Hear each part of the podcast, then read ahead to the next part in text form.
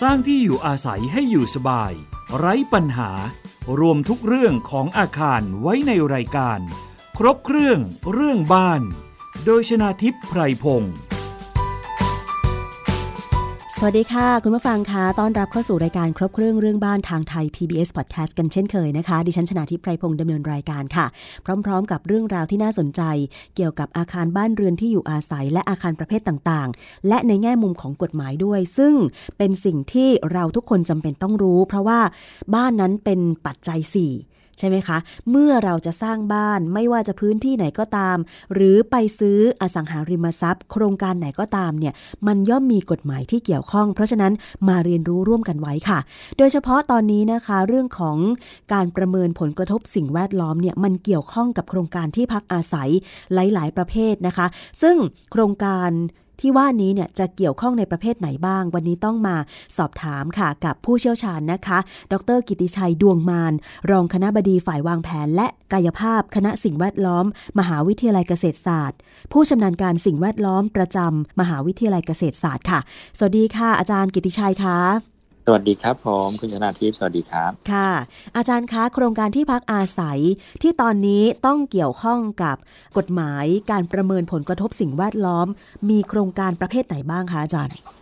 ครับกฎหมายที่กำหนดไว้นะครับปัจจุบันนี้ในการดำเนินการประเมินผลกระทบสิ่งแวดล้อมมีทั้งหมด 35 ประเภทโครงการนะครับ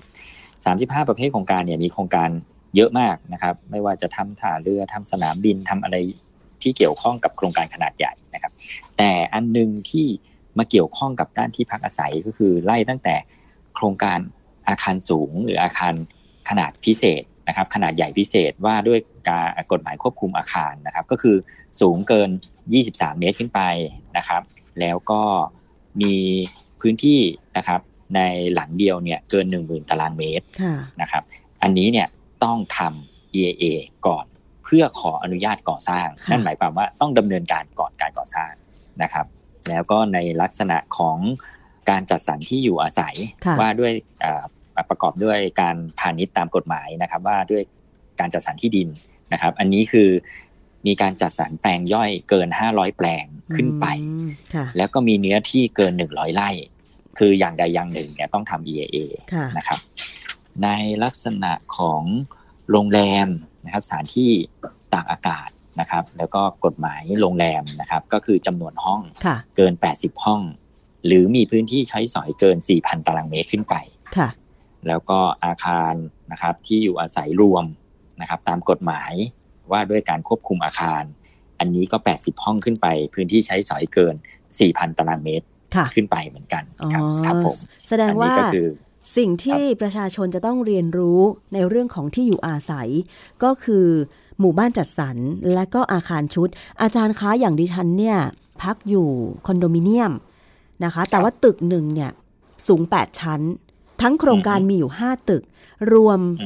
1,200 ยูนิต อย่างเงี้ยค่ะอาจารย์ อันนี้จริง ๆ แล้วโครงการเขาจะต้องผ่าน EIA ไหมคะแน่นอนครับ จะอยู่ แค่ตึกเดียวนะครับ สูง 8 ชั้น นี่คือยังไม่จัดเข้าอาคารสูงนะครับ แต่ในตึกเดียวกันนะครับ เกิน 80 ห้อง หรือมือพื้นที่ใช้สอยเกิน 4,000 ตารางเมตร ต้องทำ EA ครับก็แสดงว่าโครงการดิฉันก็ต้องผ่าน EIA แล้ว ครับผม ใช่ ต้องไปดูนะครับคุณชนาทิพย์ว่าเล่มรายงานอยู่ไหนครับดิฉันเห็นดิฉันเห็น มีการทำจริงหรือเปล่านะครับดิฉันเห็นค่ะ แต่ว่าตอนนี้อยู่ในระยะการติดตาม แล้วก็ตอนนี้ตอนนี้กำลังปรุงติดตามและปรับปรุงนะคะเรื่องของสิ่งแวดล้อมให้สามารถส่งหน่วยงานเพื่อตรวจสอบ แล้วก็ผ่าน EIA ในระยะการตรวจสอบนะคะอาจารย์ ครับผมแต่ว่าถ้าเป็นหมู่บ้านจัดสรรอย่างที่อาจารย์บอกก็คือ 500 แปลงขึ้นไปหรือ 100 ไร่ขึ้นไปใช่ไหมคะ อันนี้จะต้องถูกจัดทำ EIA ก่อนจะสร้าง และระยะการติดตามด้วยใช่ไหมคะอาจารย์ ใช่ครับ อย่างที่ผมเรียนอย่างนี้กันครับว่า ถ้าผมเป็นผู้พัฒนาโครงการ ผมมีโครงการที่จะพัฒนาเนี่ยหนึ่งเกิน 500 หลังสองหรือ มีพื้นที่ในการพัฒนาหนึ่งร้อยไร่ ผมรู้แล้วว่าตัวเองต้องทำ EAA ค่ะ ผมก็จ้างที่ปรึกษาที่มีความสามารถในการทำ EA ก็คือมีใบไลเซนส์เป็นผู้ชำนาญการสิ่งแวดล้อมค่ะที่ได้ขึ้นทะเบียนกับสำนักงานนโยบายและแผนทรัพยากรธรรมชาติและสิ่งแวดล้อมเนี่ยค่ะมาดำเนินการให้ค่ะซึ่ง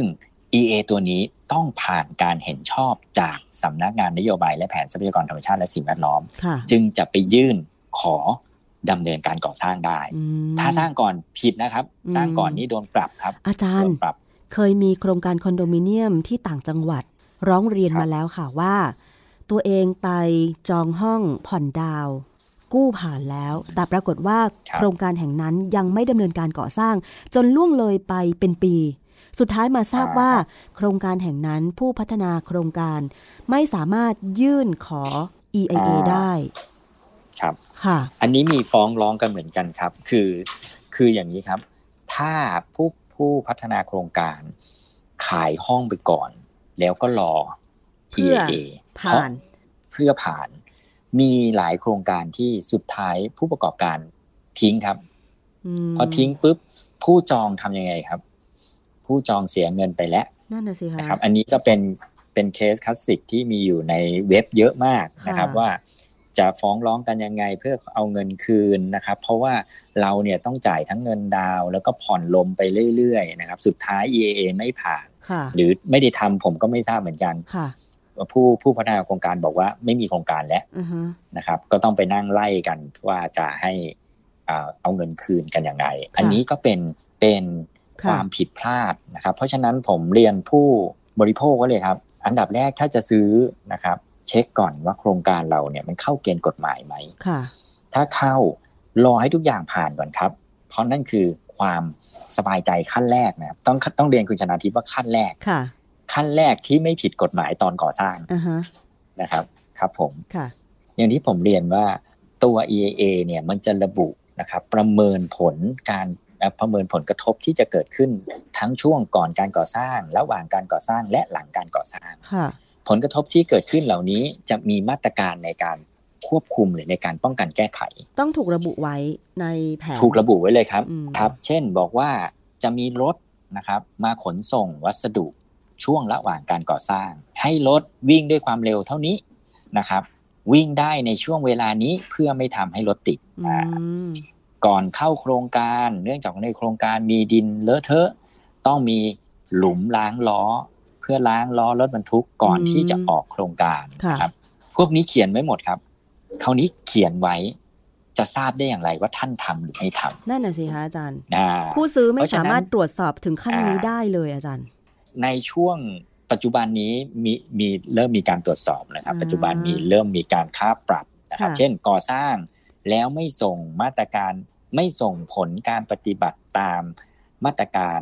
ป้องกันแก้ไข ผลกระทบสิ่งแวดล้อมและมาตรการติดตามตรวจสอบผลกระทบสิ่งแวดล้อมค่ะผู้ประกอบการหรือเจ้าของโครงการตอนนั้น โดนปรับนะครับอืมโดนปรับว่าคุณไม่ได้ดำเนินการ แล้วถ้ายังไม่ดำเนินการอีกมีสิทธิ์สั่งให้ยุติการดำเนินโครงการอืมหยุดให้นะคก่อรับสร้างให้หเลยุดยของหยุดก่อสร้างเลยค่ะนะครับ นั่นหมายความว่า ในช่วงระหว่างการก่อสร้าง มีการกำหนดอะไรไว้นะครับ ก็ต้องรายงานว่าได้ดำเนินการแล้วค่ะนะครับ โดยปกติเนี่ยทางสำนักงานนโยบายและแผนทรัพยากรธรรมชาติและสิ่งแวดล้อมเนี่ยกำหนดให้หนึ่งปีส่งสองครั้งค่ะครับท่านจะสร้างสร้างช่วงเดือนไหนยังไงไม่รู้ แต่หนึ่งปีกำหนดให้ส่งสองครั้ง ครั้งที่หนึ่งคือการดำเนินการตั้งแต่เดือนมกราคมถึงเดือนมิถุนายนค่ะเป็นผลการดำเนินการหกเดือนแรก แล้วส่งรายงานในเดือนกรกฎาคมปีนั้นอืม ครั้งที่สองคือการดำเนินการในช่วงเดือนกรกฎาคมถึงเดือนธันวาคม แล้วส่งรายงานในเดือนมกราคมของปีถัดไปค่ะนะครับอันอันนี้เป็นลูปของเขาเลย คราวนี้เราเริ่มการก่อสร้างตอนไหนก็ทำรายงานณช่วงนั้นอืมนะครับ ค่ะ แต่ครับคือผมอาจารย์คะกำลังครับมองว่าในขณะที่ก่อสร้างโครงการเนี่ยนะคะ ส่วนมากผู้รับผิดชอครับบผู้ดูแลเนี่ยก็คือผู้พัฒนาโครงการ แต่ว่าครับพอเขาสร้างเสร็จแล้ว แล้วก็มีการประกาศขายโครงการ ตรงนี้แหละค่ะ มันจะเกิดปัญหาว่า เขาจะบอกข้อเท็จจริงกับผู้ที่จะมาซื้ออย่างไร โดยเฉพาะอย่างกรณีที่เขาจะต้องมีการปรับปรุงแก้ไขหรือการติดตาม ให้เป็นไปตามแผนการประเมินผลกระทบสิ่งแวดล้อม ว่าเขาจะสามารถทำตามที่ระบุไว้ในสัญญาก่อนที่จะมีการขาย หรือว่าเขาจะแอบขายก่อน อันนี้ผู้ซื้อไม่ทราบเลยจริง ๆ อาจารย์ ใช่ครับผู้ผู้ซื้อเนี่ยผมต้องเรียนเลยว่าผู้ซื้อไม่ทราบ ยกเว้นว่าผู้ซื้อต้องขอนะครับขอดูผลการดำเนินงานจะถามนะครับกับเซลล์ขายอย่างเดียวไม่ได้แล้วใช่ไหมอาจารย์ ใช่ครับคืต้องขอดูหลักฐานคือต้องขอดูหลักฐาน อันนี้อันนี้อันนี้เป็น เรื่องสำคัญของผู้บริโภคนะครับ เหมือนเหมือนคุณชนาทิพย์เดินเข้าไป บอกว่าจะซื้อรถนะครับ ไปเจอเซลล์คนหนึ่งเซลล์จะขายอย่างเดียวเลยค่ะเซลล์บอกโอ้นี่คันนี้ดีมากเลยครับ แต่เขาไม่ให้สเปคเราดูเลยอืมคุณคุณชนาทิพย์เชื่อไหมครับ ไม่เชื่อค่ะ ดิฉันต้องไปดูของาใช่ไหจมริงมันอุ้ยเราจะเราจะถูกไหมฮะเราจะเสียเงินเป็นล้านน่ะในการจะไปซื้อรถหนึ่งคัน แต่เราไม่รู้ว่ามันใช้ได้จริงหรือเปล่า กำลังจะบอกว่าเราจะไม่มีสิทธิ์รู้เลยว่า มันจริงหรือไม่จริง เพราะไม่มีใครไม่มีใครมาการันตี เพราะเซลล์คนหนึ่งก็พูดแล้วก็หายไป ไม่มีอะไรหลักฐานเพค่ะราะฉะนั้นที่ทางที่ดีที่สุดคือต้องขอหลักฐานครับ ต้องขอหลักฐานตรวจสอบ ว่าดำเนินการครบถ้วนไหมมีการปฏิบัติตามมาตรการติดตามตรวจสอบครบถ้วนไหมค่ะนะครับอืมอันนี้ผมว่าต้องกระตุ้นทั้งอ่า ผู้บริโภคและผู้พัฒนาโครงการค่ะว่าต่อไปคุณต้องทำอย่างนี้แหละนะครับไม่อย่างนั้นเราก็แอนตี้ครับค่ะเพราะมันคือเสี่ยงกับชีวิตการดำเนินชีวิตเราในอนาคตนะครับ มันมีกรณีตัวอย่างกรณีหนึ่งค่ะ ที่ตอนนี้ถึงขั้นฟ้องร้องกันในศาลคดีผู้บริโภคอะนะคะ อาจารย์ เนื่องจากว่าหมู่บ้านแห่งหนึ่งขนาคดรับครับ500 หลังคาเรือน แต่ว่าแบ่งเป็นเฟสเฟสหนึ่งเฟสสองเฟสสามนะคะ ผู้เข้าไปอยู่อาศัยเนี่ยครับไปอยู่อาศัยตั้งแต่ปี 2553 เมื่อปี 2562 โดนหมายเป็นหมายสาร ฟ้องจากบริษัทแห่งหนึ่งที่เป็นเจ้าของกรรมสิทธิ์ที่ดินใจกลางหมู่บ้าน ว่าขอให้ครับนิติบุคคลหมู่บ้านจัดสรรแห่งนั้นเนี่ยปฏิบัติตาม EIA ที่ระบุบอกว่าขอให้เปิดทางเข้าออก เพราะว่าหมู่บ้านแห่งนี้เป็นหมู่บ้านปิด และที่ลูกบ้าน ตัดสินใจมาซื้อโครงการนี้เพราะว่าเชื่อมั่นในผู้พัฒนาโครงการ เพราะว่าเห็นว่าเป็นเจ้าใหญ่ แล้วก็รวมไปถึงคำโฆษณาเชิญชวนที่ว่าเป็นหมู่บ้านปิด ซึ่งหมายถึงว่าไม่มีรถผ่านเข้าออกแบบว่าเข้าอีกทางออกอีกทางหรือเป็นทางผ่านของรถอะไรอย่างเงี้ยนะคะ ไม่มีถนนกลางหมู่บ้าน เป็นหมู่บ้านปิดมีรั้วรอบขอบชิด รวมไปถึงการที่โฆษณาว่ามี พื้นที่ที่เป็นสีเขียวอะไรอย่างเงี้ยนะคะทำให้ลูกบ้านเนี่ยตัดสินใจซื้อด้วยคำโฆษณานี้ แต่ต่อมาเมื่อถูกฟ้อง ให้เปิดทางกับเจ้าของที่ดินกรรมสิทธิ์ใจกลางหมู่บ้าน จึงได้ทำการรื้อค้นเอกสารหลักฐานจากนิติบุคคล ปรากฏไปเจอเล่ม EIA ที่ระบุบอกว่าผู้พัฒนาโครงการเนี่ยจะต้องจัดทำให้เสร็จภายในปี 2556 ก่อนขายโครงการ อันเนี้ยคือมันเป็นข้อสังเกตว่า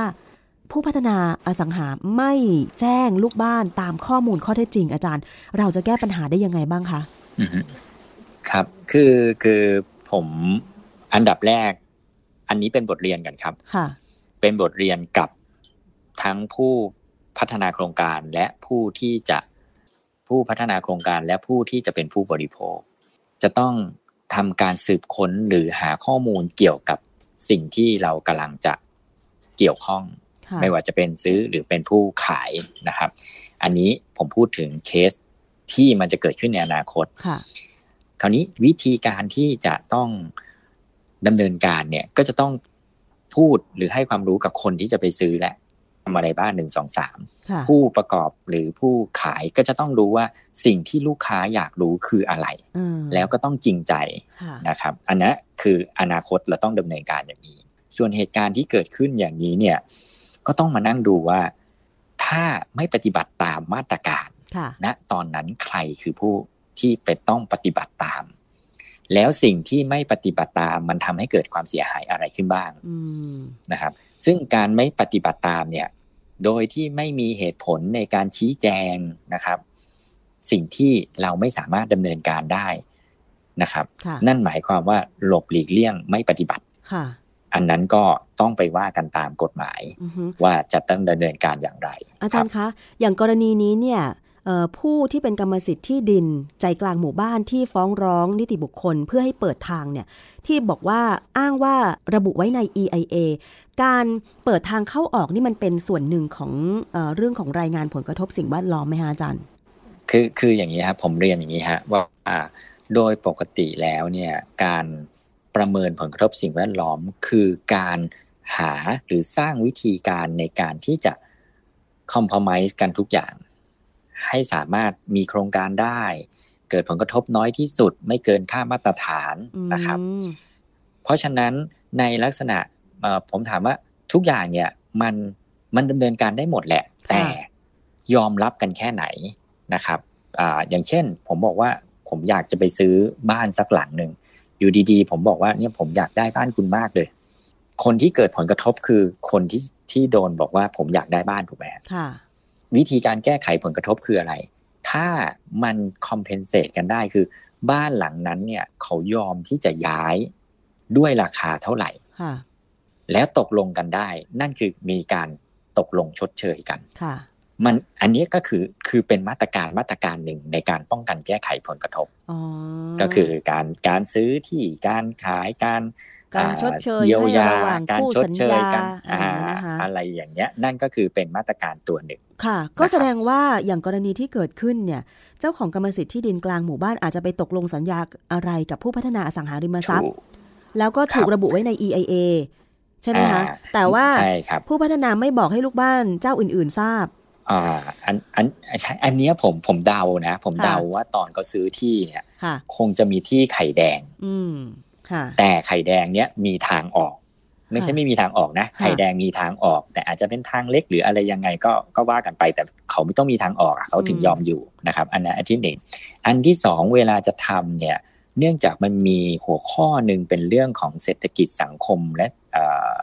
และความคิดเห็นการมีส่วนร่วมอะไรในพื้นที่เนี่ยซึ่งโดยปกติก็จะต้องดำเนินการเกี่ยวกับบุคคลที่จะอยู่รอบโครงการนะครับ ว่าจะมีผลกระทบเกิดขึ้นอย่างนี้จะลดผลกระทบแบบนี้เห็นด้วยไม่เห็นด้วยก็ต้องพูดคุยกันนะครับ ผมเข้าใจว่าณตอนนั้นเนี่ยอาจจะมีการไปพูดคุยกับกับพื้นที่นี้นะครับ แล้วก็คุยกันว่า โอเค ยังไงคุณก็มีทางออกนะ เป็นทางลำลางอะไรอย่างนี้ ตกลงเสร็จปุ๊บ พอไปผ่านคณะกรรมการผู้ชำนาญการในการพิจารณารายงานที่ที่อยู่ในสอพอที่อยู่ในสำนักงานนโยบายและแผนทรัพยากรธรรมชาติและสิ่งแวดล้อม ก็ดูแล้วว่า โอเค ด้วยมาตรการตรงนี้เนี่ย ผู้ที่ได้รับผลกระทบยอมรับ ผู้ที่สร้างผลกระทบยอมรับคุยกันได้ มันคล้าย ๆกับที่ที่เขียนในเรื่องของจดภาระจำยอมในทำนองนั้นนะครับ ก็ก็คืออ่าตกลงกันไว้เสร็จเรียบร้อย ทางนู้นก็โอเค ถือว่าเป็นการแก้ไขผลกระทบและคนที่โดนล้อมออกได้อ่าในอนาคตแสดงว่าเขายอมรับเขารับรู้และเขายอมรับ เขาไม่ได้เดือดร้อน ก็เลยผ่าน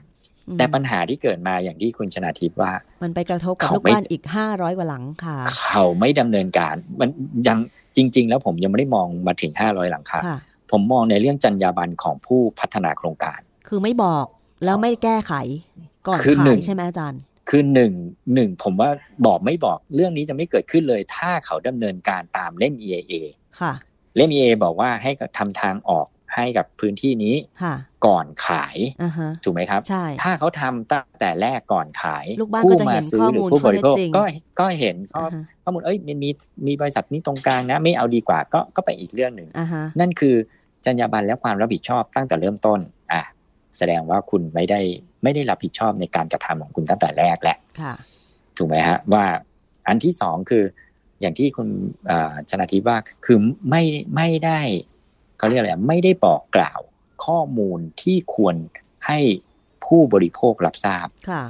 สมัยก่อนเนี่ย ไม่มีคำว่า EAA approve นะครับ คนไปซื้อนี่ไม่มีใครรู้กฎหมายสิ่งแวดล้อมเลย ซื้อแล้วเกิดเหตุการณ์อย่างที่คุณชนะทิว่า เฮ้ยถูกดีซื้อเลย แต่ กำลังศึกษา EAA อยู่ ไม่มีใครรู้เลย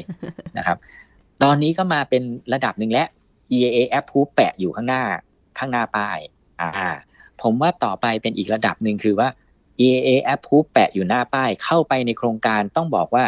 มีมาตรการอะไรบ้าง โครงการทำไปแล้วไม่มีปัญหาอะไร อ่า มันต้องมันต้องไประดับนี้แล้วครับตอนในอนาคตแล้วถ้าเข้ามาอยู่ คุณจะต้องทำอะไรต่อ เพราะต่อไปคือหมู่บ้านของคุณ อ่ามันมันต้องเป็นแบบนั้นแหละครับ ผู้บริโภคถึงจะได้รับรู้และเข้าใจว่าสิ่งที่ตัวเองกำลังจะไปเป็นเจ้าของ ตัวเองต้องมีสิทธิและหน้าที่ทำอะไรบ้างในอนาคตค่ะนะฮะเพราะส่วนใหญ่ผู้ไปซื้อจะคิดว่าทุกอย่างก็ส่วนกลางทำสิค่ะอ่าแล้วส่วนกลางนี่คือหมายถึงมติของส่วนรวม ใช่ไหมอาจารย์ใช่ฮะซึ่งซึ่งบางครั้งซึ่งก็ไม่บางคงไปประชุมาจจอีกถู หรืออาจจะผิดก็ไม่รู้ใช่ฮะค่ะบางครั้งก็ไม่ได้ประชุมอะไรอย่างเงี้ยนะครับ ก็จะมีเพราะเพราะคนอยู่คอนโดอ่าถ้าผมพูดก่อนส่วนส่วนใหญ่จะมีคอนโดเนี่ย ทุกคนคิดว่าฉันอยู่แล้วตัดทุกอย่างคือฉันอยู่อย่างเดียว ใช่อ่าใช่ไหมฮะอ่า มันแต่จริง ๆแล้ว มันไม่หใช่น้าที่นะครับมันมีหน้าที่ที่จะต้องมาดำเนินการร่วมกัน หน้าที่คบประก็จชุต้อมง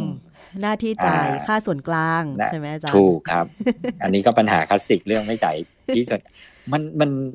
มันคือการรวมต้องมีการให้ความรู้ต้องมีการบ่งบอก ในเรื่องของสิ่งที่จะเกิดขึ้นกับผู้บริโภคก่อนใช่นะครับ ดิฉันเห็นว่ามันครับเป็นผลต่อเนื่องกันนะอาจารย์ ถ้าลูกบ้านไม่ว่าจะโครงการที่อยู่อาศัยไหนๆก็ตามไม่รู้หน้าที่ไม่รู้กฎหมายที่เกี่ยวข้องเนี่ย มันส่งผลถึงผลกระทบสิ่งแวดล้อมจริง ๆ อาจารย์ อย่างเช่น การเข้าไปพักอาศัยแล้วก็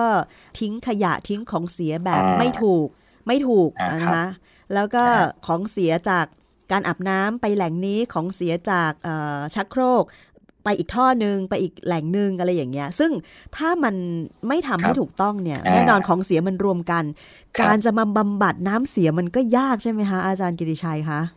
ใช่ครับ ใช่ครับ คือคือบางครั้งเนี่ย อันนี้ก็เป็นปัญหาคลาสสิกของของคอนโดเหมือนกัน ระบบระบายน้ำฝนค่ะไว้ท่อหนึ่งดีไซน์ระบบน้ำเสียไว้ท่อหนึ่งค่ะแต่เรามีเครื่องซักผ้า เอาน้ำจากเครื่องซักผ้าไปส่งลงท่อระบายน้ำฝน เออ มันก็ไม่ถูกใช่ไหมอาก็จารเลยย์กลายเป็นว่าน้ำน้ำตัวนั้นก็ไม่ได้รับการบำบัดไงครับ นั่นน่ะสิเออ มันก็จะ แล้วน้ำมัจากโครงการก็เสีย อันอันนี้ผมใช่ครับ ผมก็เลยคุยคุยคือที่คณะเนี่ย มีการพูดคุยกับ อ่าหรือจัดเอ่ออบรมมีการเปิดสอนเกี่ยวกับอ่างานทางด้านอสังหาเขาบอกไปเหมือนกันว่าเฮ้ยเราต้องเอาพฤติกรรมของคนอยู่อะ มาร่วมในการดีไซน์ออกแบบและ ไม่ไม่ใช่แบบว่าเพราะส่วนใหญ่เราจะมีปัญหาคือ เราดีไซน์ไว้อย่างหนึ่ง แต่ผู้ใช้เนี่ยใช้ตามความเคยชินบนการดีไซน์เนี่ย เราดีไซน์ดีไซน์บนเขาเรียกอะไรอะบนพฤติกรรมอจจะเป็นการเยนใช้งานเรียนแบบพฤติกรรมการใช้งานจากต่างประเทศมา ดูสวยดูดีอืมแต่จริง ๆ พอพฤติกรรมการใช้งานจริงอาจจะไม่ใช่ค่ะอันนั้นก็อาจจะต้องเป็นสิ่งที่จะต้องแก้ไขกันในอนาคตฝากทางคุณชนาทิพย์ไว้นิดนึงค่ะ ปัจจุบันเนี่ยมันมีกฎหมายหลายตัวที่นิติผู้ที่จะต้องมารับผิดชอบอาโครงการต่อไปในอนาคตเนี่ยจะต้องรับรู้นะครับ อีกอันหนึ่งที่ผมอยากจะฝากไว้ก็คือ มันมีมาตรา 80 นะครับ มาตรา 80 ของอาพรบส่งเสริมและรักษาคุณภาพสิ่งแวดล้อมของ 2535ค่ะมันมีในเรื่องของการเก็บข้อมูลและรายงานข้อมูลแหล่งเกิดน้ำเสียอืมนะครับ ซึ่งตรงนี้เนี่ยมันก็จะมีอยู่ประมาณสักเก้าสิบแหล่งค่ะนะครับ ซึ่งสิบแหล่งตรงเนี้ยอาจจะชัดๆ น้ำเสียอุตสาหกรรมแน่ๆนะครับ โรงงานอุตสาหกรรมมาแน่ค่ะๆแต่มันไปมีเรื่องที่เกี่ยวข้องกับเราคือ ประเภทอาคารที่อยู่อาศัยอืมว่าที่การจัดการจัดสรรที่ดิน พวกนี้ถือว่าเป็นแหล่งเกิดน้ำเสียนะครับค่ะแล้วจะต้องมีการรายงานผลว่าเอ่อ ระบบการบำบัดมีประสิทธิภาพอย่างไร มีการบำบัดน้ำเสียอย่างไร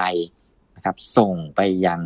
หน่วยงานราชการที่อยู่ในพื้นที่ค่ะนะครับและและหน่วยงานราชการในพื้นที่นี้ก็จะรวบรวมส่งมาที่หน่วยงานกลางค่ะซึ่งตรงนี้เนี่ยมีนิติหลายนิติไม่ทราบ อืมใช่ใช่แล้วก็ไม่ได้ดำเนิน ไม่ได้ดำเนินการ วันดีคืนดีมีจดหมายมาปั้งอ้าวต้องทำอย่างไรนะครับ อาจจะโดนค่าปรับและ จะต้องทำอย่างไรนะครับ ก็จะวุ่นวายพอสมควรใช่สุดท้ายก็ต้องมาเพราะฉะรื้อนั้นใช่ครับสุดท้ายคือรื้อระบบเพาฉนั้นแล้วก็บำบัดต้องน้ำเสียใหม่หมดเลย เพราะฉะนั้นสิ่งพวกนี้นะครับที่จะให้ดีที่สุดคือ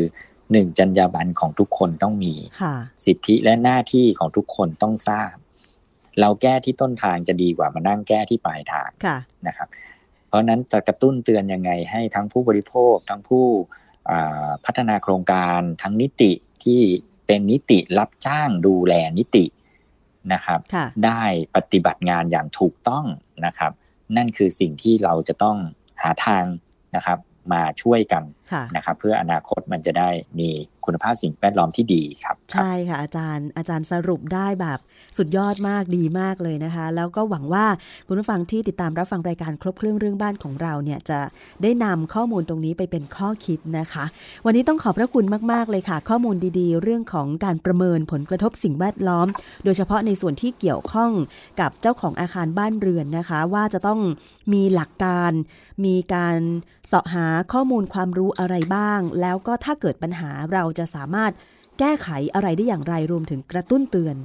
หน่วยงานที่เกี่ยวข้องรวมถึงทุกคนด้วยว่า ควรจะหันมาใส่ใจนะเรื่องสิ่งแวดล้อมเพราะว่ายังไงเราก็อยู่บนโลกใบนี้ ถ้าสิ่งแวดล้อมเป็นพิษ สิ่งแวดล้อมไม่ดี ไม่ว่าจะเกิดจากแหล่งไหนก็ตามมันย่อมกระทบกับคุณภาพชีวิตของเราด้วยนะคะ ขอบคุณดร กิติชัยดวงมานค่ะ รองคณะบดีฝ่ายวางแผนและกายภาพ คณะสิ่งแวดล้อม มหาวิทยาลัยเกษตรศาสตร์นะคะ และผู้ชำนาญการสิ่งแวดล้อมประจำมหาวิทยาลัยเกษตรศาสตร์มาก ๆ ที่วันนี้กรุณานะคะเอ่อให้ข้อมูลที่เป็นประโยชน์กับรายการ ครบเครื่องเรื่องบ้านมากๆค่ะ อาจารย์คะถ้ามีคำถามหรือมีประเด็นที่อาจจะเกี่ยวข้องกับเรื่องของสิ่งแวดล้อมขออนุญาตเรียนถามอาจารย์ในภายหลังนะคะได้ครับผมค่ะขอบพยิระนคุดีณครับผมค่ะ ครับผมครับค่ะครับ สวัสดีครับ สวัสดีค่ะรับ และวันนี้ดิฉันชนะทิพไพรพงศ์ต้องลาไปก่อนนะคะ สวัสดีค่ะ ติดตามรายการได้ที่ www.thaipbspodcast.com